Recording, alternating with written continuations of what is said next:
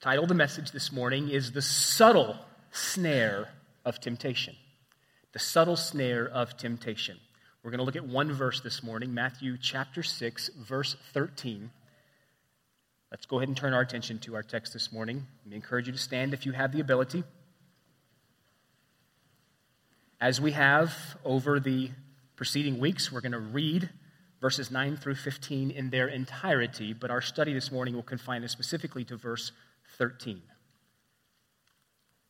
Matthew, recording Jesus' teaching under the inspiration of the Holy Spirit, pens the following words Pray then like this Our Father in heaven, hallowed be your name. Your kingdom come, your will be done on earth as it is in heaven. Give us this day our daily bread, and forgive us our debts, as we also have forgiven our debtors. And lead us not into temptation, but deliver us from evil. For if you forgive others their trespasses, your heavenly Father will also forgive you. But if you do not forgive others their trespasses, neither will your Father forgive your trespasses. Brothers and sisters, the world will pass away, but the word of our great Lord abides forever. You may be seated. We're going to talk about temptation this morning a challenging subject. James tells us that we all stumble in many ways. We all are tempted in many ways, and sometimes we toss the towel in and we give in to that temptation and we let the evil desires of our hearts run rampant. The subtle snare of temptation. Four points on your outline this morning. If you're taking notes, always encourage you to do so. I want to be practical this morning in how we, how we talk about temptation, how we deal with temptation, how we approach it, and how we should grow as believers. I think the first thing that we have to be clear about when we're talking about temptation is that we must know our enemy. You must know your enemy. Look at verse 13. Jesus encourages us to pray, Lead us not into temptation, but deliver us from evil. I want to talk about that second phrase here for just a moment. Jesus says, But deliver us from evil. As you look at your Bible there, probably most of your translations, not every translation here represented this morning, but most of your translations probably read, Deliver us from evil. But a literal translation of the Greek reads, Deliver us from the evil one. You see, evil, it's the Greek word poneros. Uh, and it means to be hurtful or to be painful, evil. And it can either be used in the masculine gender or it can be used uh, as a neuter gender. We see it in the neuter gender in verses like Luke 6:45. Jesus said this, "The good person out of the good treasure of his heart produces good, and the evil person out of the and here it is, the evil treasure." That's that's neuter gender produces evil. Likewise, Paul said, Let love be genuine, abhor what is evil, hold fast to what is good. But we see this word, poneros, here in the masculine gender in verses like Matthew chapter 13, verse 19, where Jesus said, When anyone hears the word of the kingdom and does not understand it, here it is, the evil one comes and snatches away what has been sown in his heart. John tells us we know that we are from God and the whole world lies in the power of the evil one. John 5 19. So it can be used as a neuter gender, just speaking of evil in general, or it can be used in the masculine gender, speaking of the evil one. This is a case where I think our translations have missed it a bit because the, the literal translation of the Greek should include the evil one. This is masculine here as you look at the second phrase of Matthew chapter 6, verse 13. But deliver us from the evil one. We're talking about a person here, not an impersonal force, not something out there. We're talking about an individual.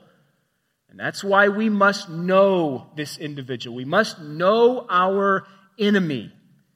Jesus encouraged us to pray, deliver us from the evil one.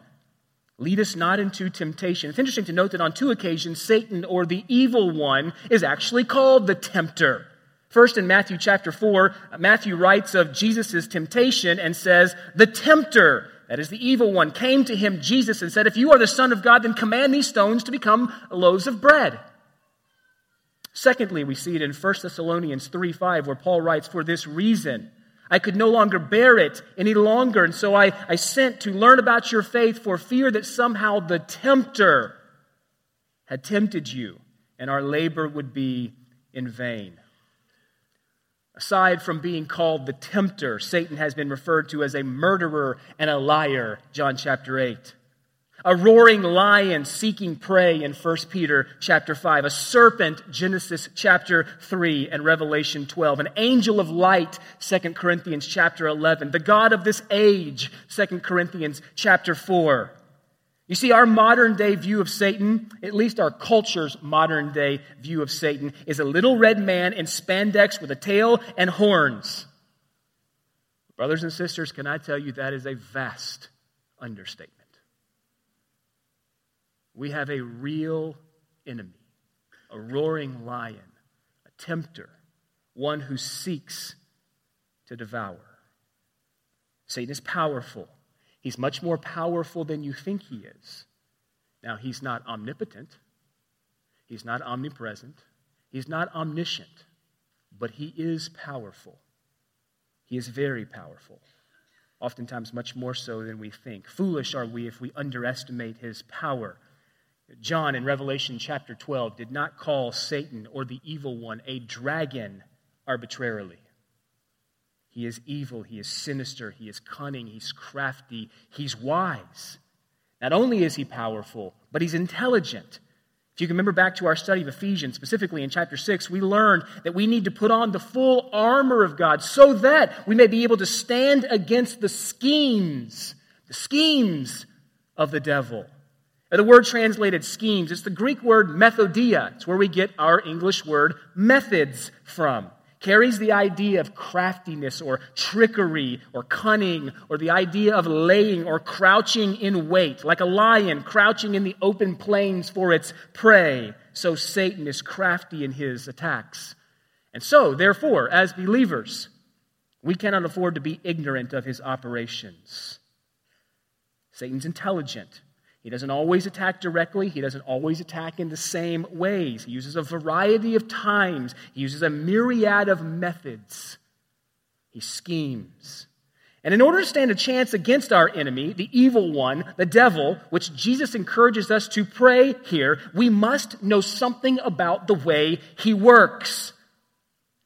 We acknowledge this principle in competitive sports. We acknowledge this principle in modern warfare. I mean, collegiate and professional coaching staff and players will watch hours upon hours of their opponent's previous game footage to learn how they operate and to formulate both an offensive and a defensive strategy. It's so interesting. My son had a flag football game yesterday. I mean, this is City League, okay?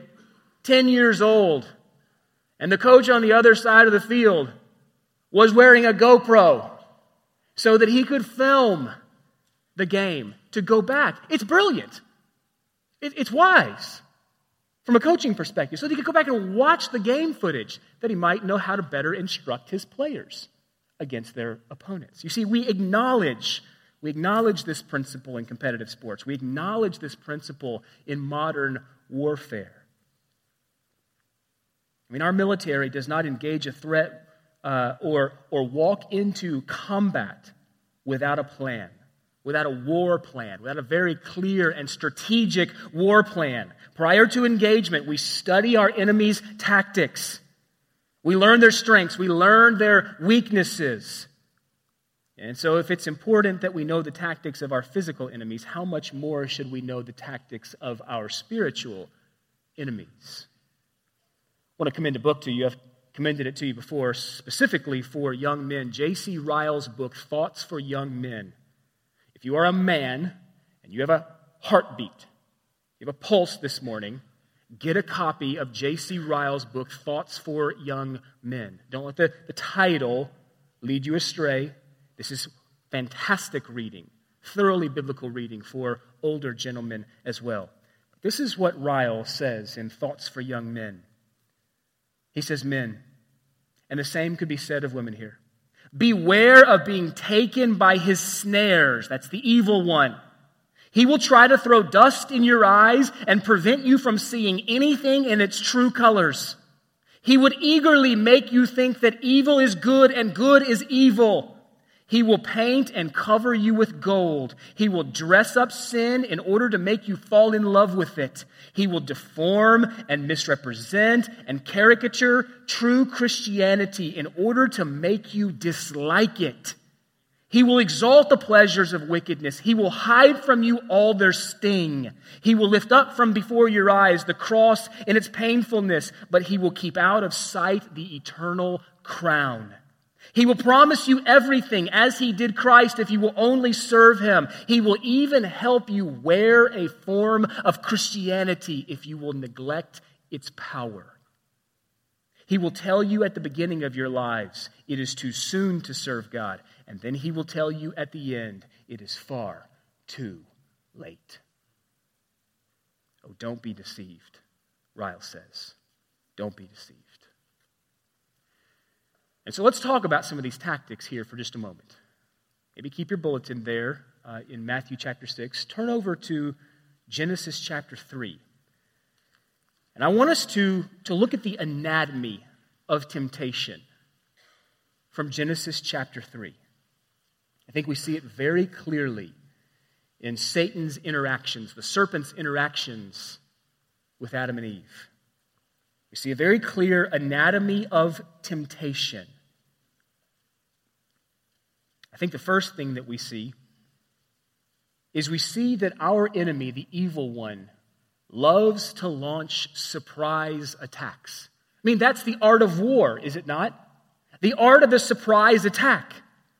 On November 26, 1941, six Japanese aircraft carriers, supported by a whole fleet of ships, steamed from the Kuril Islands into the stormy North Pacific. And for the next eight days, that armada, which carried more than 400 fighter planes and bombers, secretly sailed 4,000 miles towards Hawaii. Those warships arrived in the waters just north of Oahu on the night of December 6th. And at dawn the following morning, those carriers launched nearly 360 warplanes in two waves to strike at the American naval and air forces at Pearl Harbor. That attack, which began precisely at 7:48 a.m. on Sunday, December the 7th, came without warning. It was a surprise attack. In three frantic hours, Japanese planes destroyed ships and battleships. They crippled other uh, war fleet of ours. They, they damaged nine additional surface vessels. Nearly 200 American aircraft were left in flames on the runway as they were bombed, uh, sitting there waiting to take off. Casualties were numbered in the thousands. The disaster at Pearl Harbor has been noted by some as the single worst intelligence failure in U.S. history surprise attack. It's the art of war. We see the same thing taking place in Genesis chapter 3. That's why Jesus tells us, by the way, Matthew chapter 26, Jesus is dialoguing with his disciples, and he says, Guys, fellas, listen up. Watch and pray. Watch and pray, guys that you may not enter, enter into temptation, because the spirit is indeed willing, but the, but the flesh, it's weak. Watch out. That's be on guard. Keep alert. Matter of fact, the verb watch in Matthew chapter 26, we'll get back to Genesis 3 here in just a second, but the verb watch in Matthew chapter 26, Jesus talking to his disciples, it's in the active voice, the imperative mood, and the present tense.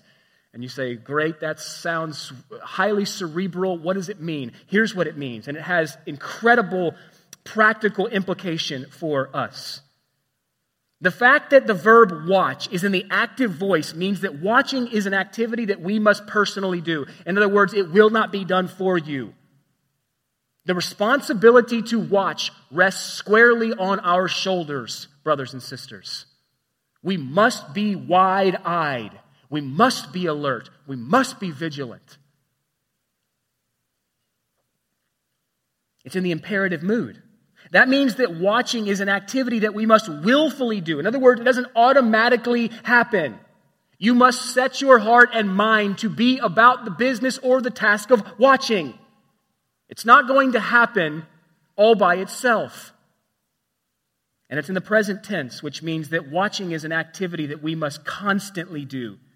In other words, it will be a necessity until Jesus returns or calls us home. Jesus tells us, watch and pray, that you might not fall to a surprise attack, because the evil one is cunning and he's crafty. He's powerful, he's intelligent, and he's wise. He schemes. He uses a variety of methods.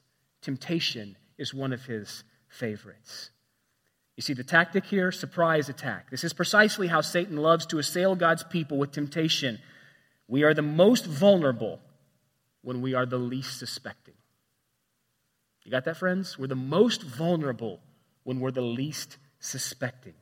I think what we see in Genesis chapter 3, first of all, just as we read the account of the, the plunge of man into sin, is that it was a surprise attack.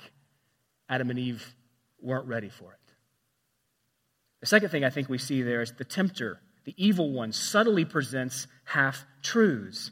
Matter of fact, John chapter 8, uh, Satan is referred to as the father of lies. He, he twists truth or mixes it just enough with falsehood so that it seems palatable. Larry mentioned all the false teachers that are out there today. You want to know the best place to find false teachers? A Christian bookstore. Watch out. Watch out, friends. If it's a good resource and you want to get your hands on it, more times than not, you've got to order it. It won't be sitting on the shelf at the Christian bookstore. If it's sitting on the shelf, exercise discernment and wisdom. Okay? Satan is the father of lies. He presents half truths. He's winsomely shrewd. He's an expert in the art of subtlety. Look at Genesis chapter 3. Here's where I want to draw your attention to the text here. Genesis chapter 3, verse 1. Moses writes Now the serpent was more crafty than all the other beasts of the field that the Lord God had made. You see, though Satan had a forked tongue, he was eloquent. And his insidious intentions oftentimes are unsuspected. You see, Eve was caught off guard, and she bought temptation's lie. The tempter subtly presents half truths. He's more crafty than any other beast of the field the Lord God had made. Looking at the anatomy of temptation here, as we take a step further, we see that the tempter minimizes the consequences of sin. That's what he does. The tempter always minimizes the consequences of sin. Surprise attack, the subtlety of half truths, and then the tempter. He minimizes the consequences of sin. One of Satan's favorite schemes is to make sin seem like it's just not a big deal. It's only a piece of fruit, isn't it?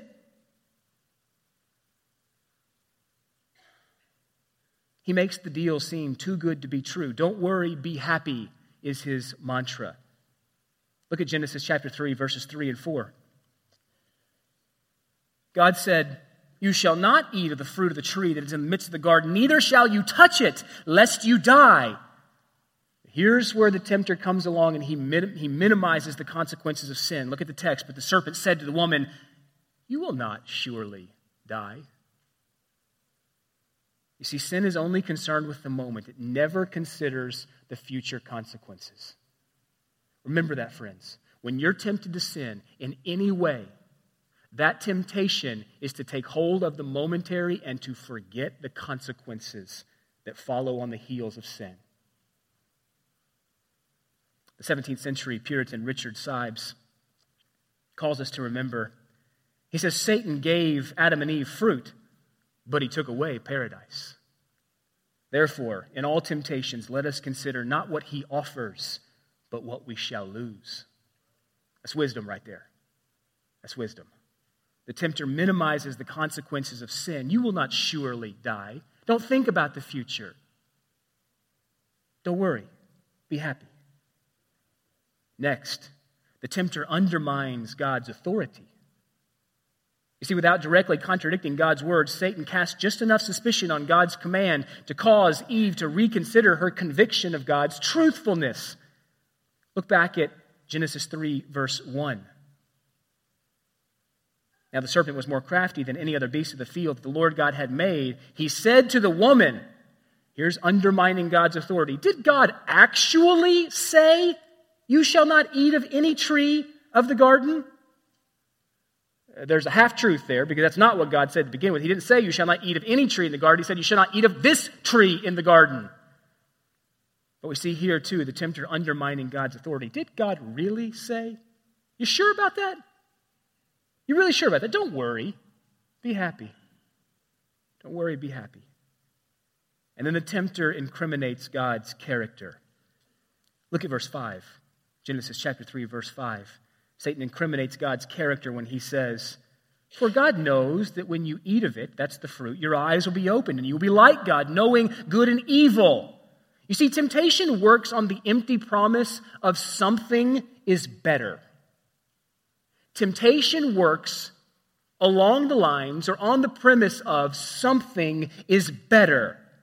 We're oftentimes easily enticed by that premise that something new will be more satisfying than what we already have. I mean, consider Apple and other companies that have built entire empires capitalizing on this promise. You need something better. What you have is insufficient.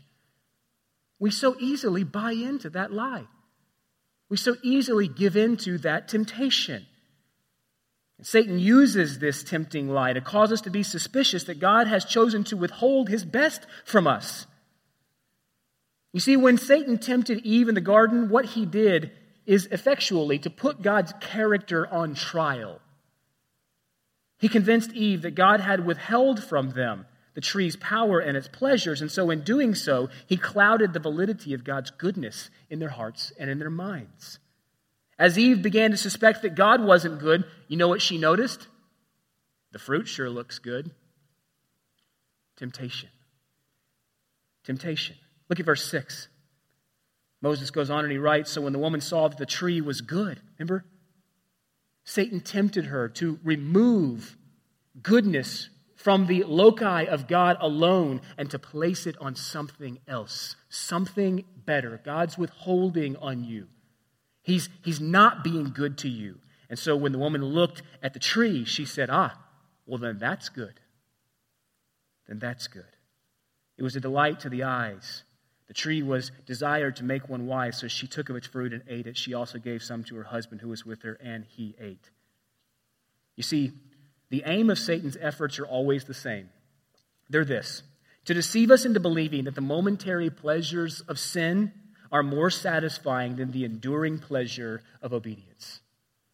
That the momentary pleasures of sin are more enduring than the, or they are more enduring, more lasting than the pleasure of obedience. So, as we look at Genesis chapter 3, there we see the anatomy of temptation. We see surprise attack. We see the subtlety of half truths. We see the minimizing of the consequences of sin, the undermining of God's authority, and the incriminating of God's character. Friends, let me tell you every time you face a temptation, no matter what it is, those are the same lies that are operating under the surface. Same lies. We must know our enemy if we'll prevail in the war. Number two on your outline, you must know yourself. Not only do you need to know your enemy, but you need to know yourself. You need to know some things about you, and you need to know those things really, really, really well. Okay? Let me ask you a question here. Where does temptation come from? Does it come from the inside or does it come from something on the outside? You ever considered that? Where does temptation come from? Inside or outside? In other words, is temptation a result of external circumstances, situations, and influences, or internal desires that are allowed to feast on their wants? Let me suggest to you that it is the second. Temptation is the result of our internal desires that are allowed to feast on their wants. James reminds us in James chapter 1 verse 14, but each person is tempted when he's lured, lured. Think fish, think bait, think shiny things, think bite the hook, lured and enticed by his own desire. We're tempted We're tempted when we're lured and enticed by our own desire. Temptation is an inside job, friends. Jerry Bridges, in his book, The Pursuit of Holiness, which I would also commend to you, comments on James 1.14, and he says this. He says, It is our own evil desires that lead us into temptation. We may think that we merely respond to outward temptations that are presented to us, but the truth is our evil desires are constantly searching out temptations to satisfy their insatiable lusts. You ever thought about temptation that way?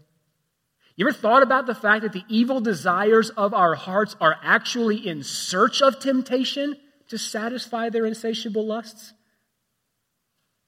Temptation comes primarily from the inside. Now, do external situations and circumstances play into temptation? Absolutely, they do.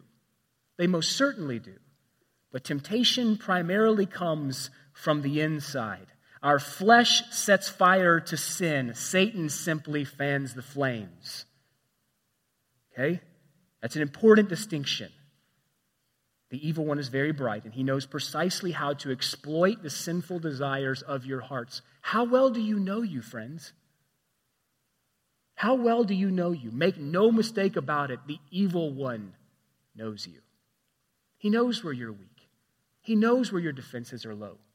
He knows. He knows where your shield is penetrable. Do you know you? You see, the strength of temptation also comes oftentimes from a tendency to, to push good virtues, that's, that's good things, to such an extreme that they become vices or sinful things. Let me explain here. For example, it's all too easy for the joy of eating to become gluttony, or for the blessing of rest to become slothfulness, or for the peace of quietness to become non communication, or for industriousness to become greed, or for liberty to be turned into an excuse for licentiousness. We all know what it's like for pleasure to become sensuality for self care to become selfishness, or for self respect to become conceit. You see, the strength of temptation comes from a tendency to push virtues, good things, to an extreme that they become sinful things. So, let me ask you this question, friends. Do you know what stirs you up? Do you know what fans the flame? You see, our evil desires, they can be thought of like embers of a fire. Consider that for a minute. Uh, our heart's desires, our evil desires, which reside in all of our hearts, right? They can be thought of like embers of a fire. If they're left alone, the fire will extinguish itself and will likely do no harm. But on the other hand, if those embers are stirred up, if they're fanned by the compromise and, and temptation, and that fire will begin to rage out of control as long as there is sufficient fuel. Another visual picture for you here would be that of sediment on the bottom of a pool. To keep my cardio fitness through the winter months, when cycling season is set aside, I oftentimes swim uh, throughout the winter months. And as I'm swimming, I oftentimes notice at the bottom of the pool there are accumulations or piles of grit and dirt and sand that, that begin to build up. You see it oftentimes in the deep end of the pool. As long as that dirt remains at the bottom of the pool, the water remains clear. But if the water is stirred up, then it becomes cloudy. You see, at times our desires, the sinful, evil desires of our hearts, they're like the dying embers of the fire and the stationary sediment at the bottom of the pool. But if they're left unchecked, they can easily be stirred up by temptation and compromise. Do you know, friends, what stirs you up? Do you know where you're weak? Do you know where you're prone to temptation? Are there particular people that when you spend time with them, you are influenced in such a way that adds fuel to the fire or stirs the water of your desires? Are there places that you go that fan the flames of your temptation? Are there times of the day, I would say perhaps times of tiredness, when your guard is dropped? Martin Luther once said Temptations, of course, cannot be avoided. We cannot prevent the birds from flying over our heads, but there is no need that we should let them nest in our hair. You get that, friends? Oftentimes, we let the birds nest in our hair. We entertain circumstances and situations and people that stir up the waters of our evil desires and fan the flames of our evil desires. Friends, I think one of the things that we need to learn how to do much better is to say no. We need to learn how to say no. You see, every time you say yes to temptation, you make it harder to say no the next time. Charles Spurgeon once said, What are the settings that you're in when you fall? Avoid them. What props do you have that support your sin? Eliminate them. What people are you usually with? Avoid them. Paul reminds us in Titus chapter 2. He said, For the grace of God has appeared.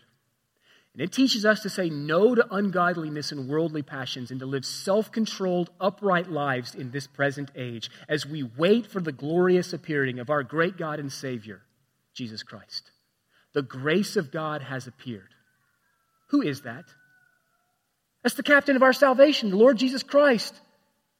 The grace of God has appeared in the person and work of Christ, and He teaches us to say no to ungodliness and worldly passions, and instead to live self controlled, upright lives in this present age. Oh, friends, we need to learn how to say no. To say no to sin, to say no to temptation, to say no to certain places, to say no to certain people, to say no to certain times. Do you know how to say no? Think one of the most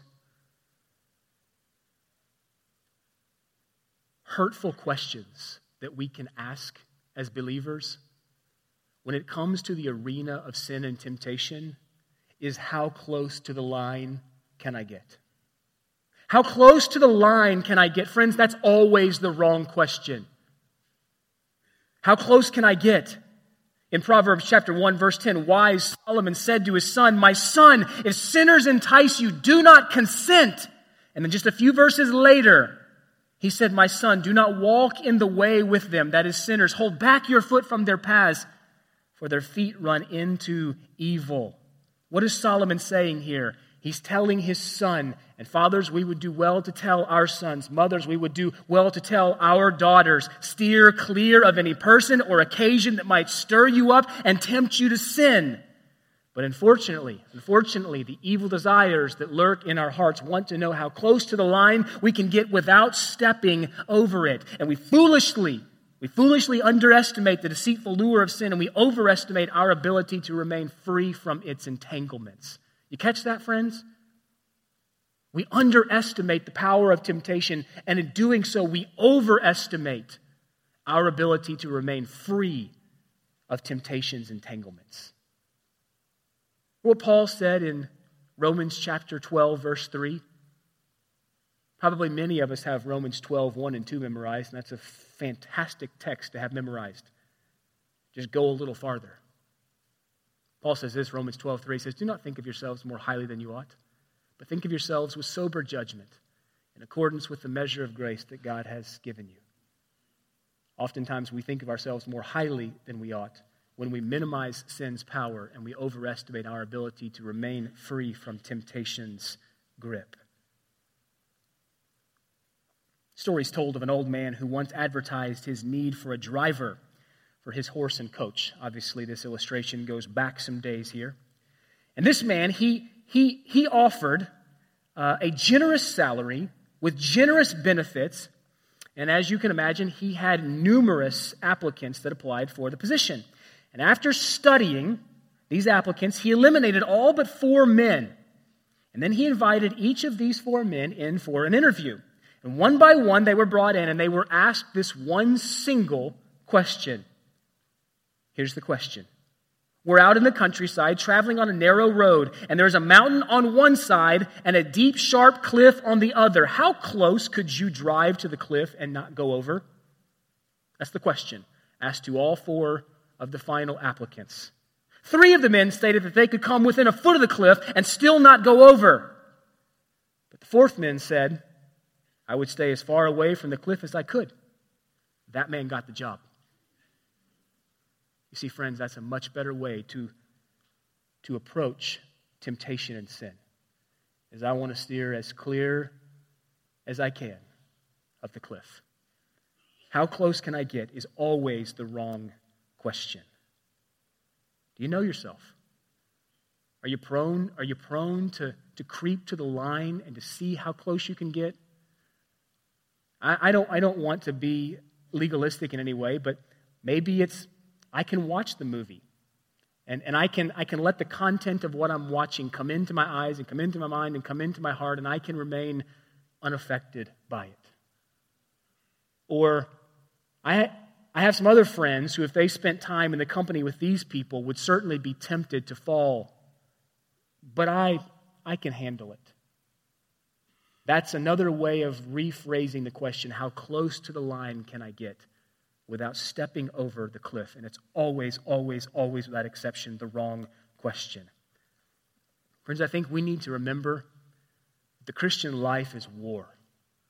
The Christian life is war. I think the number one reason that we lose so many of the daily battles with the evil one, that we give into temptation and sin, is because we simply don't remember that the Christian life is war. And so subsequently, we are not prepared for battle. You see, amidst the pressures of our current world system, many of us have lost our zeal. We become spiritually apathetic, spiritually lethargic, and even at times indifferent. Simply said, we've lost our desire to fight. Make no mistake about it, it's far easier to jump into the current of this world system and to float downstream than it is to turn around and to swim upstream.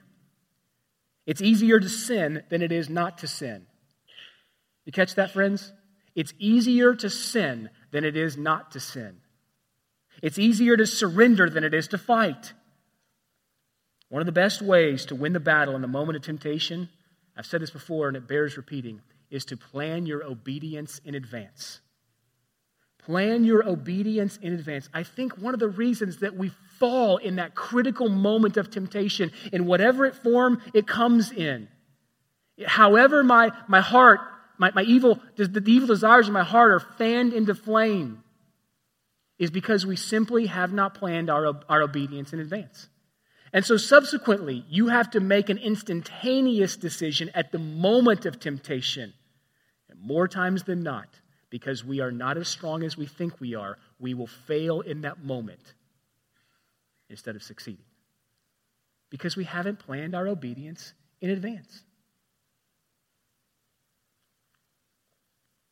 Soldiers that walk into a war theater without a plan, if they do, they're easily confused, they're easily disoriented, they're easily distracted, and therefore they are easily disabled.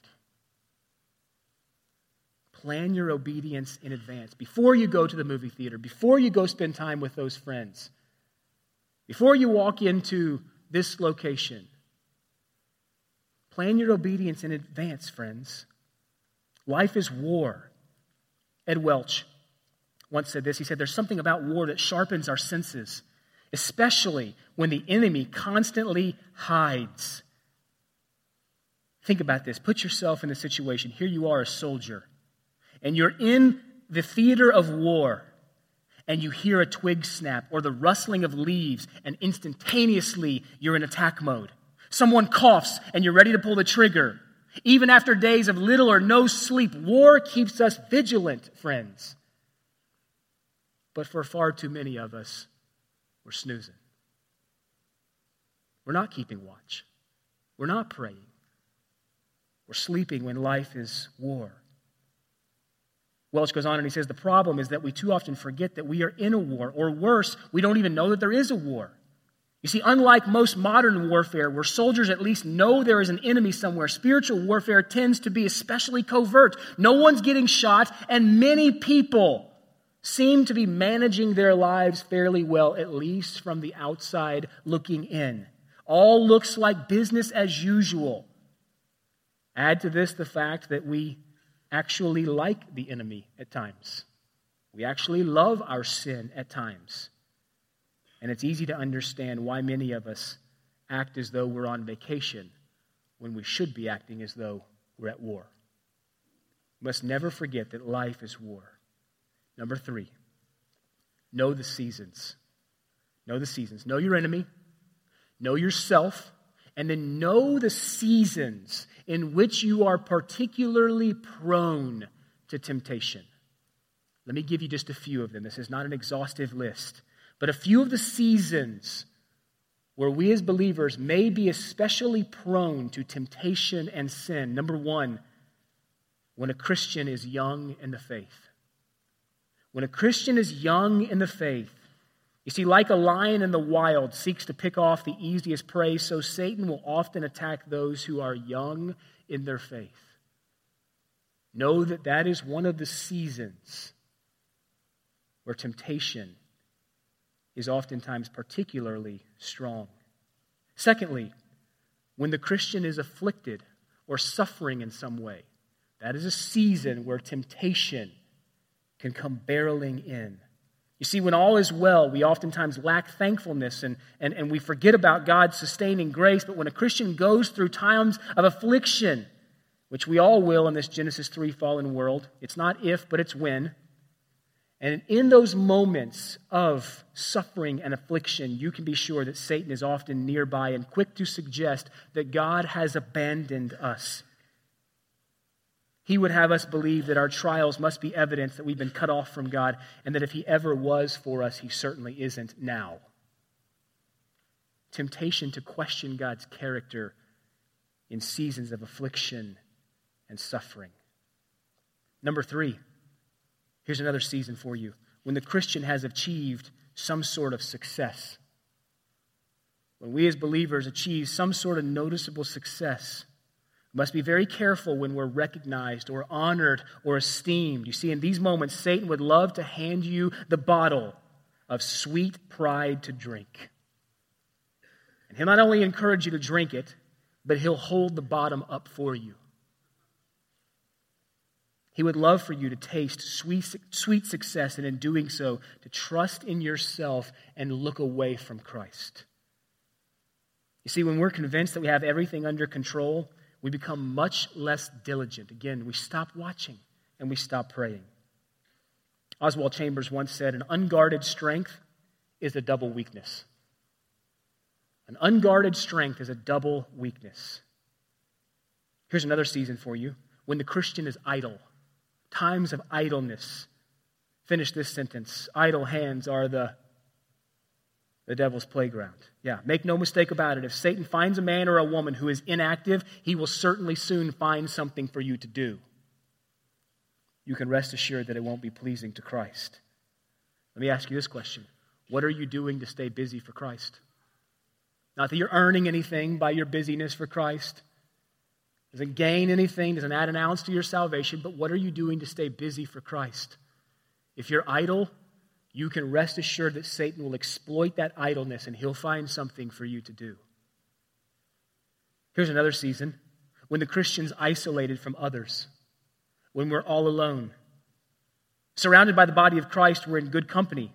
For it's our brothers and sisters in Christ who can encourage us, help us, challenge us, and call us to account when necessary. But when we're all alone, surrounded by non Christians who do not share our love for the things of God and our hatred for sin, then you can be certain Satan draws near. Satan draws near. I mean, that's the whole tactic of the lion on the prairie, right? Is, is to chase the pack until one leaves the pack and finds itself all alone. Easy prey. Easy prey. And then lastly, here's another season when the Christian is dying. You see, Satan would love nothing more than to slip in in our last hours and to bring discouragement and despair. I think of two dear sisters, and I've mentioned this before Patsy Meadows and Peg Pollard, and there have been many, many others.